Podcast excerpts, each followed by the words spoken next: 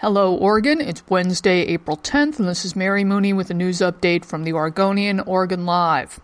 State officials are urging Oregon residents to be on alert for landslides across much of the state due to recent heavy rains and flooding. No evacuation orders have been issued, according to authorities, but all Lake County School District number 7 schools were closed on Tuesday. Meanwhile, dozens of roads were closed because of high water in Linn and Marion counties. Be careful out there, folks. The Oregon Senate voted on Tuesday to join a movement designed to award the presidency to the winner of the popular vote. The 17 to 12 vote on Senate Bill 870 came after an hour long debate. If the bill is approved by the Oregon House and signed into law, Oregon would join 14 other states and the District of Columbia in the National Popular Vote Compact.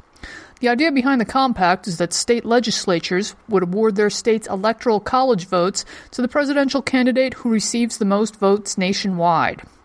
And last but not least, Washington County Sheriff's deputies, responding to a 911 call about a burglary in progress, descended on the Cedar Hills home with guns drawn and a police dog, only to find that the suspect bumping around the home and ignoring commands to come out was in fact a Roomba.